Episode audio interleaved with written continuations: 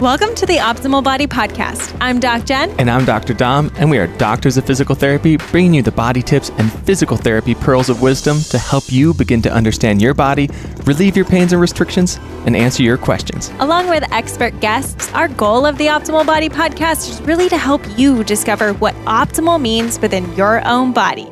Let's dive in. So I'm super excited to have a sports psychologist on for this next interview. We actually had somebody reach out to us and ask, like, hey, anybody who can talk about sports psychology? Well, here we are. We have Dr. Haley Perlus, who knows what it takes to overcome barriers and achieve peak performance. As an elite alpine ski racer, she competed and trained with the best in the world, pushing herself to the limits time and time again. Now, with a PhD in sports psychology, Haley continues to push boundaries and drive peak performance, helping athletes and Fortune 100 executives to reach their goals. Haley works with individuals and teams to manage and expand their energy capacity while increasing resilience, focus, and drive. Dr. Perlus is a highly sought after keynote speaker, professor, author, and consultant to Division 1 athletes. She has spoken at many events, some of which include Vistage, TEC Canada, Elite Fitness, and Performance Summit and Trilogy athletes. She is an adjunct professor at the University of Colorado, lecturing on applied sport and exercise psychology at the graduate level. She has authored several books, including The Ultimate Achievement Journal and The Inside Drive, and her articles have been featured in publications such as Thrive Magazine, Fitness Magazine, Idea Fitness Journal, Epoch Times, Telluride Inside, MyVega, and Beachbody. Dr. Perlus earned her PhD at the University of Northern Colorado with an emphasis on social psychology of sport and physical activity, her MS at the University of Florida in sports pedagogy, and her bachelor degree at the University of Western Ontario in kinesiology. Haley loves both water and snow skiing and hiking. Her favorite meal is anything that requires only chopping or blending. And I can't wait for you to listen through this because she gives so many practical tips, not only on those who are in sport or directly compete as an athlete, but mainly focuses on what the general person can do to just keep motivated, focused, and consistent in your daily activities and exercise. Let's get to it. Haley, thanks so much for being here. We actually had a request to bring like someone like a sports psychologist on, and that's who you are. So I'm really grateful to be able to ha- dive into your mind and unpack some things that I think can really be beneficial for everyone. So thank you for taking the time and being here with us. Yeah, thanks, Jen. I'm happy I'm the chosen sports psych gal today. I'm happy to be here. And I think that, you know, I, I don't want people who like are out there listening, oh, I'm not in sports. I'm I don't compete as an athlete. I think that a lot of what you probably work with athletes or even high or elite level athletes on can really also translate into the everyday person who's just trying to stay active, trying to find a consistent exercise routine. Um, do you primarily work with solely athletes, or do you also work with people who would consider themselves the the weekend war- warrior who's trying to train for some 5K or Tough Mudder or something like that? Yeah, everyone. And John, that's a really good point. Yes, it is sports psychology. Like that's what my PhD title is.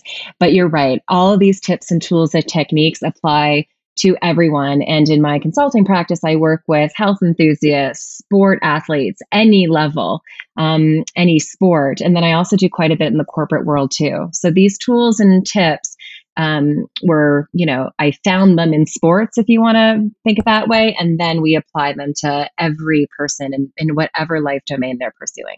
So now when we're talking about general population, getting back to movement, you know, I think the number one thing that people feel holds them up is that idea of motivation. Now, is it really motivation that people need to rely on every time to keep moving or keep working out or keep getting back to their daily exercise routine? I do think it is motivation uh, with confidence and focus. So mm. I don't think it's just motivation. I think it's all three of those mental skills that we need in order to help us to get back to moving. Gotcha. So motivation, confidence, focus, like what would you say to the person who, you know, might not be somebody who works out often but is wanting to find that practice that they can find motivation, confidence, and focus within? So, you know, I'm, I'm often asked to help people fall in love with movement and exercise. Yeah. Help me fall in love with exercise. And I've been exercising my entire life, and I cannot tell you that I love every aspect of it. Mm. So to find motivation, I, I, we need to ask ourselves the right question. And I like to ask people what they already love to do. So, for example, if someone loves to be social, do not move and exercise by yourself. Go and be social. Mm. Find someone, even if it's a virtual, you know, group. Find a group to to move with. If you love to be outside, do not work out or exercise indoors. Get outside. If you love competition, go sign up for a competition or find something to compete against yourself. If you like to learn new things, don't go right, left, right, left on a treadmill. We know how to go, we know how to walk already. So go learn something new. Find what you already love and then choose a movement, an act, a physical activity that satisfies that current love. I think that's really important to for people to continue to remember, especially when it comes to finding that that barrier of movement and feeling like but I, you know, people say I should do this or I should do that, and really just leaning into well, what do you like to do, and how can we find movement within within that scope. Now, what if someone is saying, well, yes, I love to work out, but then I live in a state that it gets really cold outside, so I can't just go outside, or I can't, like, how, how do you continue to find motivation when environmental changes might play a role? So initially, that's you know it's a lot easier when you already have the habit. So for me, I I'm in Colorado right now. We do have winters and it is cold. Uh, I still put on a hat and gloves, and sometimes those gloves are heated. but um, yeah. I will, you know, it may not be a full day outside, but I still I still take the proper measurements to allow me to go outside. But if it is um, impossible, you know, or I really, it is just bitter chill outside, for example, I've developed the habit that I will make, I will do something because here's the second thing that I want people to focus on something is always better than nothing. Mm. And that's something that we can learn from as well.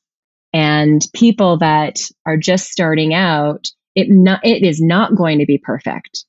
So we need to stop asking for perfection. And I'm not saying let yourself off the hook, but I am saying give yourself some grace. And I do believe there's a difference. And if you go out, if you move for 15 minutes, even though you wanted 60 minutes, but 15 minutes was all you had time for, or you really just started to feel fatigued, 15 minutes is, is better than no minutes. So even though you may not, you may not um, be able to go outside and have it be the perfect you know, environment for you to move, something will always be better than nothing in this, those situations. Yeah, I think that's really a, a big thing to pay attention to, especially when you're starting out. Because when we talk about health and health behaviors, like it, it's really about developing a habit, and it's uh, how do we develop long-term habits and behavior change. And I think that's one thing that's really difficult because a lot of people will come in with some sort of goal and they'll say, okay, I want to work out for X amount, whatever, an hour, four or five times a week. And when people come in with that sort of goal, you know, they might hit that expectation wall where they realize that that's just not realistic for that first week. So, how can somebody realistically approach starting a new behavior so that they do exactly that, develop a long term habit to eventually reach some of those longer term goals? Dom, great question. And I'm going to use your example. So, you know, 60 an hour, three to four times a week, I think is what you said. I would throw that out the window.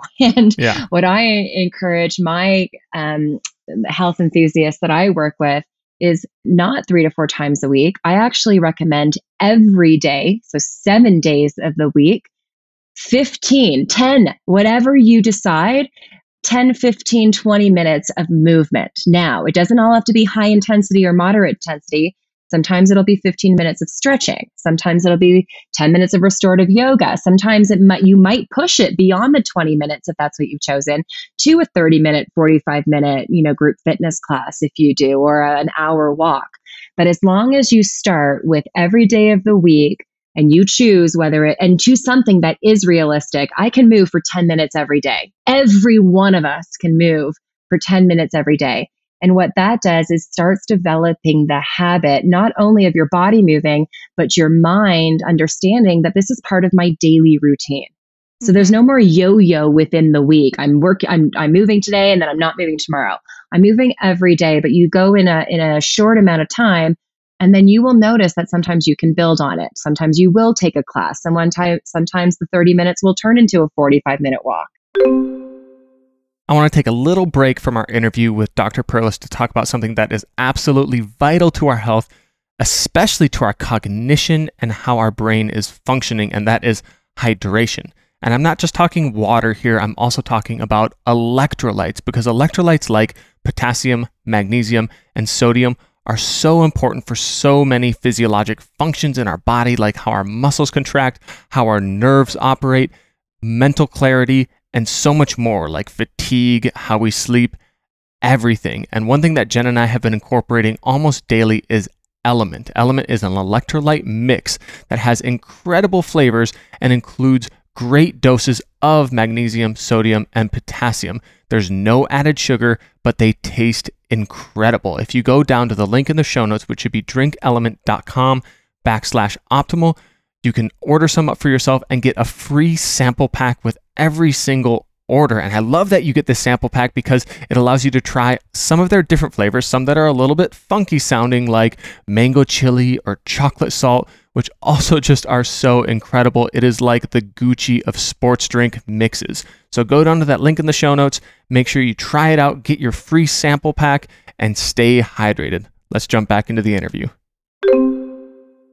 Kind of a follow up to that, as far as like how long it takes to create a habit. I know there's all sorts of like studies that it takes X amount of days to create a habit. So, like, how long would you say somebody should follow this seven day, you know, a week practice where any amount of movement, seven days a week? About how long before that really starts to become a psychological, habitual thing for people?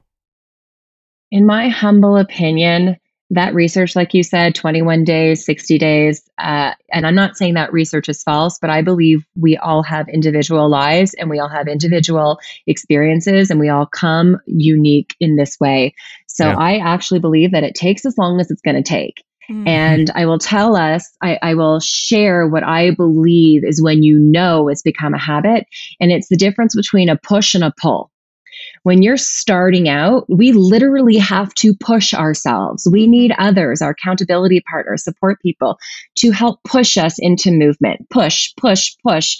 Doesn't, it's uncomfortable. We have to consciously think of it. We are, it's we have calendar reminders we uh, you know we we play music we do it first thing in the morning to push us as soon as you realize wow it's been a couple of days or a week and I didn't need my calendar to go off and tell me to move. I already moved or I already anticipated it. Now it's become a pull. Mm. And as soon as the push becomes a pull, that's a good sign that you've created a habit. Mm. I absolutely love that yeah, analogy. That's and that's something that I tell people all the time when just getting started. Like, how can you have an accountability buddy? How can you call on a friend? How can you get someone to go walk with you, even? Like getting that accountability from other people really helps to create that, helps with that push in the beginning so that you're getting that motivation to get up and go and, and do the movement and do working out. Now, when someone is feeling like, okay, I've been doing something consistently, but I now I'm not seeing much changes anymore. I feel like I'm plateauing in my workouts. Like, how does someone continue to push past and find the motivation to continue to go? Another great question. You guys are full of these great questions. um, well, we we need to again now increase the challenge, but we mm. do so incrementally. And there's a again, there's a fine line between experiencing anxiety, and anxiety is worry, frustration, fear, like fear of failure, for example, um, maybe a little bit of anger at yourself or at your situation, that is a demotivator.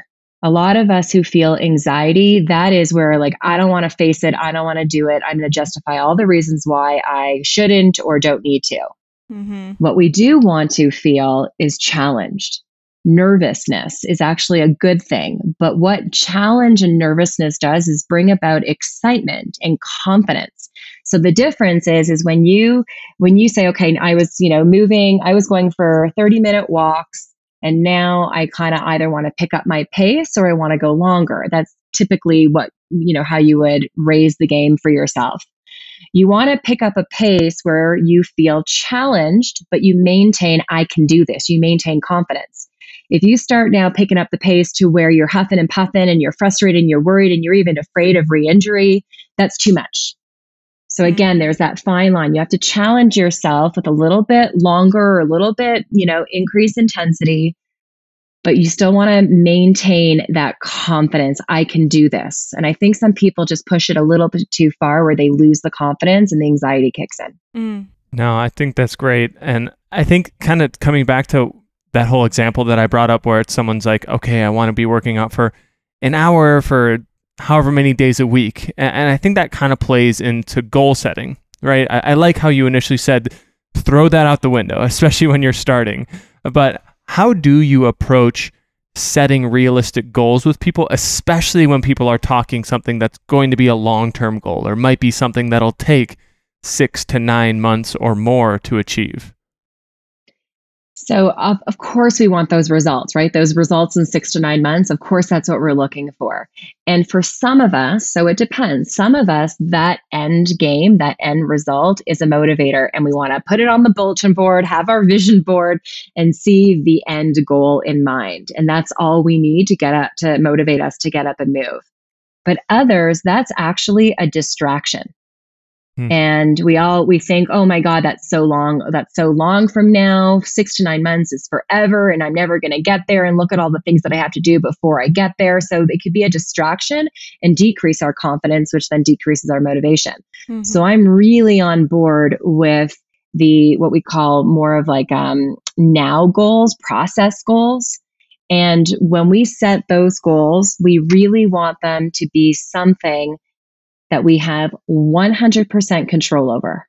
We do not have to rely on anything or anyone. We've got this if we choose to. So, a 100% control over. It does not matter if it's cold outside. We're going to do something because something is better than nothing, right? Mm-hmm. And then the second one is 100% confidence that we can do it with effort. It's not supposed to be easy. So, it's not like I've got this. I don't even have to, you know, I don't even have to exert any effort you want to ch- choose a goal that where you need to exert effort, but you also really know that you can do it. So 100% con- perceived control and 100% belief in yourself. And those are the goals that allow you to kind of um, have some gratitude and, and have a sense of accomplishment at the end of each day, at the end of each physical activity session. And those are what increases our confidence and further motivation and focus to get to that, you know, six to nine month target. Now, I see a lot of people start to lose this lack of confidence within their body if they've been dealing with a chronic injury or something continues to flare up, or they're afraid that if I do, if I push it a little bit harder, if I challenge myself, well, then I'm just going to end up back where I was before. And they start losing that confidence to push things or to even try sometimes. Like what's the what's the point in trying if i continue to get injured? So how does someone start approaching movement in more of a possibility way and rebuilding that confidence? So education is key. So you know going to your physician and obviously listening to experts like yourselves and really knowing your limits, I think is key. Whenever I work with someone, because I'm working from the neck up, right? But we're really trying to get results from the neck down. Yeah. Um, we, we, you know, I really need them to know from their physicians, from, from everyone, physical therapists who are working with them, what is within and, and with, um, outside of their limitations. In addition, what goes in that is something that they have to understand as functional versus non, you know, uh, dysfunctional pain it is going to be uncomfortable. And I think once they understand, because they've received the feedback from, you know, from their physicians, from their doctors, and from the people who are working with them, I'm feeling this discomfort. I'm afraid, but my doctor says I can push it. My doctor mm-hmm. says my body can do this. Because sometimes we need the confidence of others first in order for us to believe in ourselves. Does that make sense? Oh, yeah. Yeah, absolutely. And kind of staying on that injury thread, I mean, I know especially for athletes specifically, or if you're competing at a high level, but uh, for somebody in the general population, if you're training for a marathon or you love to run or you love to do obstacle course races, and suddenly you have an injury that prevents you from doing that specific activity, how do you talk with people or coach people into being able to stay active or finding other things during that recovery period where they can continue to exercise, you can continue to do things. You might just not be able to do your marathon training or you might not be able to go play basketball if, if you're a basketball athlete and you get injured. Like how does someone stay motivated within the depths of that injury? So important to to to answer this question. So i'm so happy you brought that up it is and I'll back it up and go a little bit outside of injury for just for a moment. Um, sometimes I work with athletes who are transitioning out of sport and into uh, you know corporate life or or other life outside of their sport. And they are retired forced retirement chosen retirement whatever it is and very similar to what you were just talking about they don't necessarily have the confidence what am i going to do? This is all i know. I'm i'm an athlete. This is all i know and so what i do is we engage in some exercise where i ask them what did you love about your sport very seldom is it the smell of the ball or how the stick feels in my hands. It's the perseverance, it's the camaraderie, it's the determination, it's the skill set, it's the challenge. And then we find um, whatever other endeavor they're, endeavor they're going to pursue, we bring those things that they used to love in their sport into that new career, if you will. Same thing when it comes with to injured injured you know exercise enthusiasts who may not be able to do the sport or the activity that they love and they have to transition. What did you love about that specific activity that you can no longer do? And then we find the pieces that we can transition into another movement, mm-hmm. another activity so that we're because it is what it is. Unfortunately, you know, you can't have everything that you want. Mm-hmm. So you can either sit and do nothing, or we can figure out how to embrace the new challenge and bring everything, or at least mo- some of the things you used to love in this activity, into your next activity.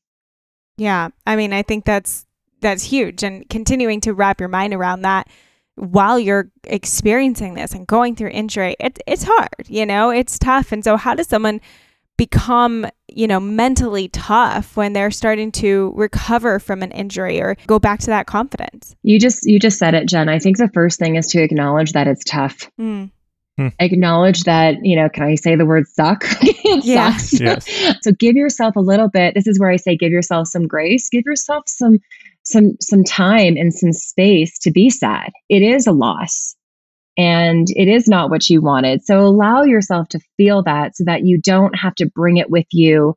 Um, it, it just doesn't, it'll grow and grow and grow and it'll just be hanging on your shoulders if you don't address it. So you kind of have to accept the fact that, that you're sad and accept the fact that, you know, you're, you don't get to have everything that you want.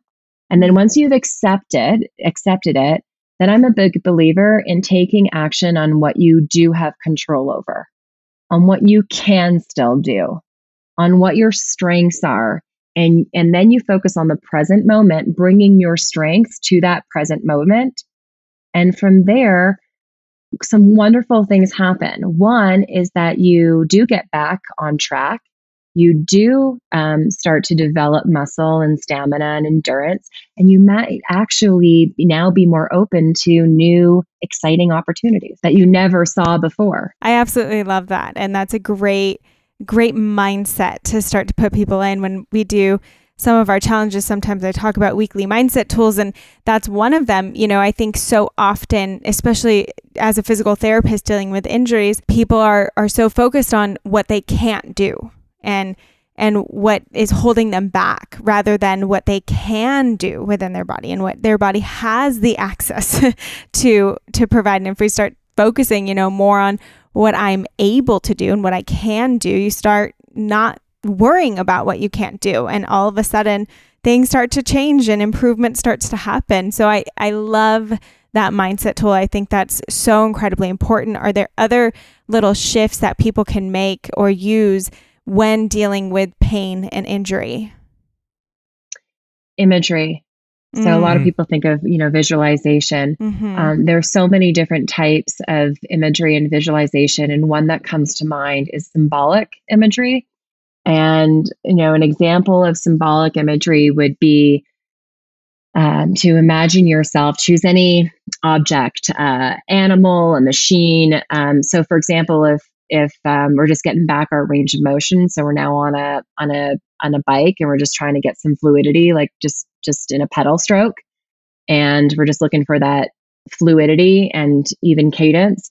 Maybe you're going to find, you know, you just you close your eyes and you think of I don't know one of those um, what is it like the train where you just see like the wheel or even a bicycle you just see the you just see the wheel going um, and you just your leg becomes that wheel um, another one would be if you're looking for range of motion in your legs maybe you and you're kind of doing more of an explosive movement maybe you visualize your leg as more of like a, a slinky. Is that what it's called? The slinky? The game? Like yeah. the yeah you know like so just opening fluidity and then coming back and opening yeah. and flowing back. Or maybe if you're you know you're a cheetah and you're starting to to move faster and faster if you're if you're improving some some running skills so that's symbolic imagery if you another way is that if you are finding yourself really anxious like you're really afraid mm. and you've got butterflies in your stomach i think that's a common um, visualization that we all have just butterflies in your stomach swarming all over the place. You can't control them. Well, if we just visualize ourselves taking back control of those butterflies, professional athletes do this all the time when they're anxious. They have butterflies in their stomachs, they close their eyes, and they imagine those butterflies moving into an inverted V shape in their stomach, just like birds fly above us. Hmm. Well, birds fly above us because it's efficient and it creates high energy. So if we can take our butterflies in our stomach that's created by anxiety and put them into an inverted V, they will now we can use them for energy to achieve what we want to achieve in our in our movement. So those types of things. One more if I can just jump in with imagery, if you do experience a lot of swelling, if you have a lot of scar tissue, for example. And then when you start to move and you start to get back into um, some physical activity, some swelling can increase, right? That can start up again. What you can do is you can visualize like character. So, do you know the Meta, the uh, Mucinex commercial, that like booger dude guy, the green? Yeah. so I always use him. It's like he took up shop in my knee that's swollen or something. And then I visualize that booger dude packing up and getting out of town, getting out of my knee. And that actually is what we call healing imagery. And it had actually research suggests that it does help with the swelling. Also, mm-hmm. visualizing mm. your knee, you know, like if the, a lot of people visualize like the color red for swelling.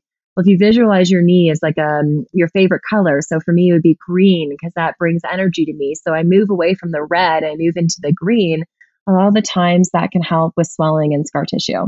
Mm, that's so great. I think that's so cool. And I mean, I think Jen and I are the two of the perfect physical therapists to be talking about you know this stuff with because we are totally like the voodoo therapists who just always say oh you just need to breathe more or breathe differently and shift where your nervous system is at but we really don't give enough credit to these things like imagery or like breath work or like focusing on what we can do rather than imagining all the barriers and the things that we can't do and, and, we don't really understand the power that that has to flip our nervous system in a completely different way and and change all these different physiologic processes in our body like our lymphatic return or improving our circulation. And I do truly believe what you say when this imagery could actually help start to reduce our swelling or start to shift different physiologic processes in the right direction to make that happen. So I really like what you brought up right there. Um, I guess another question that I have is if, say we're talking about somebody who's doing an activity that they love, you know, so we we've checked that box. So it's yep, it's something I love. They are competing or doing something more competitive or training for a race or a certain type of goal, like say a marathon runner, but then they hit that motivational plateau where they start to hit a couple, a stretch of a few weeks where they're really like, okay, I'm really not enjoying my running training, right? But it's something that I need to continue to do. I have a race coming up or I have something that I've been training for. How do you work with somebody like that who is in their chosen sport, something that they love the majority of the time, but they've just really hit that motivational slump in that specific activity? Great question. And so this is where I'm going to be a little delicate because I don't know who's listening and it and it and it varies. So first and foremost, when someone comes to me to tell me that they're, you know, they're they are they have lost motivation, they may have hit a plateau, I want to make sure they're not experiencing burnout. Mm. Hmm. Um, so if they are emotionally and mentally exhausted, even though their bodies can do it, but if they're emotionally and mentally exhausted, they don't really feel motivated, they kind of feel disconnected, they don't feel like they're doing a good job. Uh, sometimes it's actually the incorrect to push them to do more. Sometimes that's a moment where we need to take some recovery. Mm. Now, recovery can does not necessarily mean do nothing. Yeah. Recovery sometimes is active recovery. So if you're training for a marathon, for example, maybe we just need to stop running and go for a bike ride. Maybe we need to do um, a group fitness class. Maybe we need to go for a hike or play a you know pickleball, whatever it might be. Just do Mm. something different. So it's active recovery, taking yourself out of one activity and putting yourself into another that create that renews some emotional and mental energy that's that's one thing that we need to assess because i don't want to push someone into experiencing more burnout. If mm-hmm. you can play pickleball and not smile and laugh and have a good time, then there's something else going on here.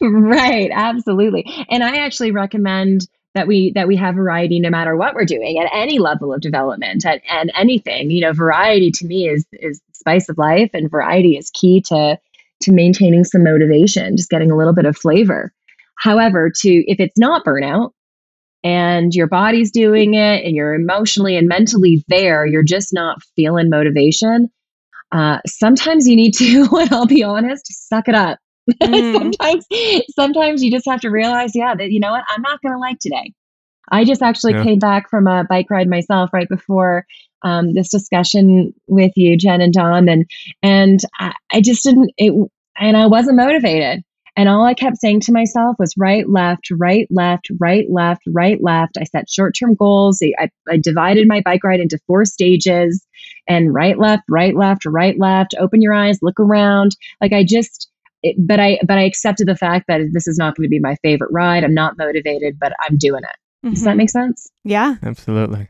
and and just doing it was that where does that come from because if you're lacking that motivation is that the discipline that you're telling yourself is that the goal that you set like where did that come from to say okay i'm just going to get on the bike and and do it anyways So this and that's a great question, and you're and it is true. So I may not be motivated to get on the bike, but I am motivated not to have the the disappointment at the end of the day. mm. I'm not. I don't want to let myself off the hook. I gave myself some grace. I was on the bike. I typically do that ride without a stop. I stopped once. Actually, I stopped twice for you know a quick water break.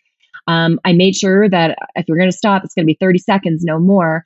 But I did give myself some grace in that. But I did not let myself off the hook and justify all the reasons why it's okay to skip it, because I don't want the feeling of disappointment at the end. Mm. Yeah, and I think I mean to kind of come back around to something you said about those those three points. I think you said it was motivation, focus, and commitment, Com- confidence confidence, Confidence. confidence, Mhm. and and when you don't have the motivation, kind of leaning into that focus and that confidence, I think could help a lot in that type of scenario. Just hey, as long as I focus and have confidence that I can finish this bike ride and the day will go on, um, that's one of those times where you say like you can just suck it up and do the darn thing. Uh, like you said, as long as it might, it's not somebody who might actually be dealing with burnout. And I liked previously how you brought up that imagery and how imagery can be really helpful. Like, is that similar to using positive self talk? Like, if you're about to go out for a competition, talking more about an athlete, and you're getting really nervous, like,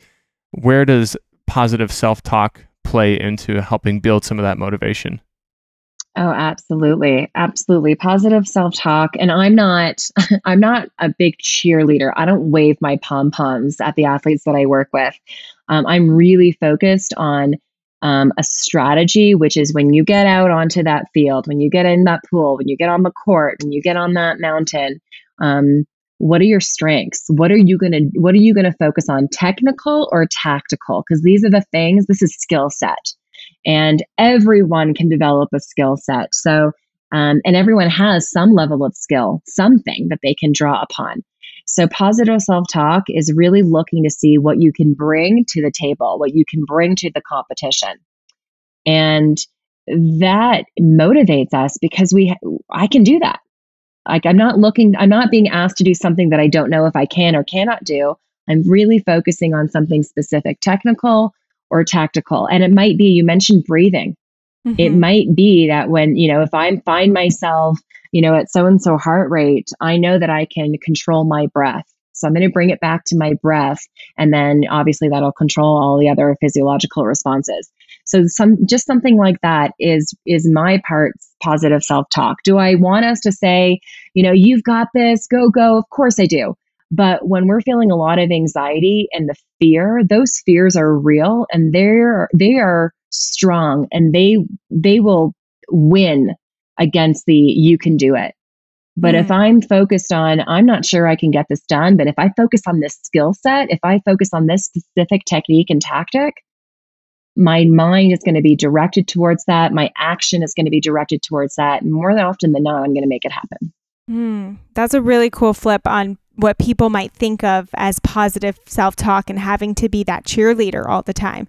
And and I can see that being used even in in a situation with someone in pain, you know, rather than trying to woo woo your way through it and be that cheerleader for yourself, really focusing on, okay, what's my technique as I'm doing this movement? And what's what am I breathing through this movement? And and focusing more on those tactical pieces like you said and the technique of it can really help to just kind of continue to move you along rather than holding you back on that that fear of the pain or increasing the pain or um, getting through that injury. So I love that idea of of reframing how positive self talk looks and how we can use that as as a motivator to continue to go and push past the fear. I think that's that's so huge. And you mentioned pain, Jen, and that's something that I could, and, and the word reframing, you know, pain is our body talking to us, right? And I'm sure you teach, um, you know, all everyone that you work with as physical therapists. I mean, they are coming to you and they're experiencing pain, and you're helping them decipher between the the pain that you know that it's just you know it's not dangerous, so it's functional. And so when they feel the pain, it they you know we have to positive self talk is also reframing it and being like, hey, what what is my body telling me right now? Yeah. And and working with it. Yeah. Yeah, you I mean you hit on the head but we work with people and tell them about pain and that we try to frame pain not as something that is bad, but it's a message from our body trying to communicate with us. And mm-hmm. how do we mm-hmm.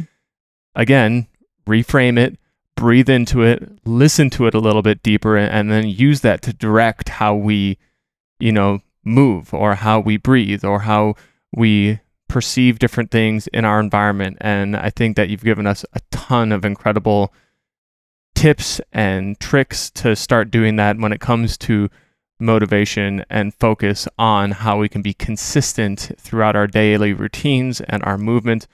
Where could somebody go to learn more from you, learn more about you, or potentially communicate with you? Yeah, Tom, the best place is my website. So it's uh, Dr. Haley, H A L E Y, Perlus, P E R L U S dot com. They can go there, um, they can opt in, and I do um, consistent communications. They can ask me a question directly, and I'm the one that responds to them. Um, it's just something that I have. I want to be I want to be responsible, so you can communicate with me directly. So definitely my website. The other one um, would probably be LinkedIn, but my website's the best place. Awesome. And I did see that you have some really cool blog posts that people can continue to learn from you and and read through your information. I, I this psychology piece when it comes to movement and pain and injury and and continuing athletic performance is so incredibly huge and something as a young athlete I never had the opportunity to have. I was a gymnast at a young age, but I wish I did because I think this is such a crucial piece of the puzzle. And as, even as we continue to age and we're thinking of getting back into what athletic performance means to us having this psychology piece in understanding that within our bodies is is so huge. So thank you haley for what you're doing and how you're continuing to help people. Well, thank you jen. Thank you don for having me.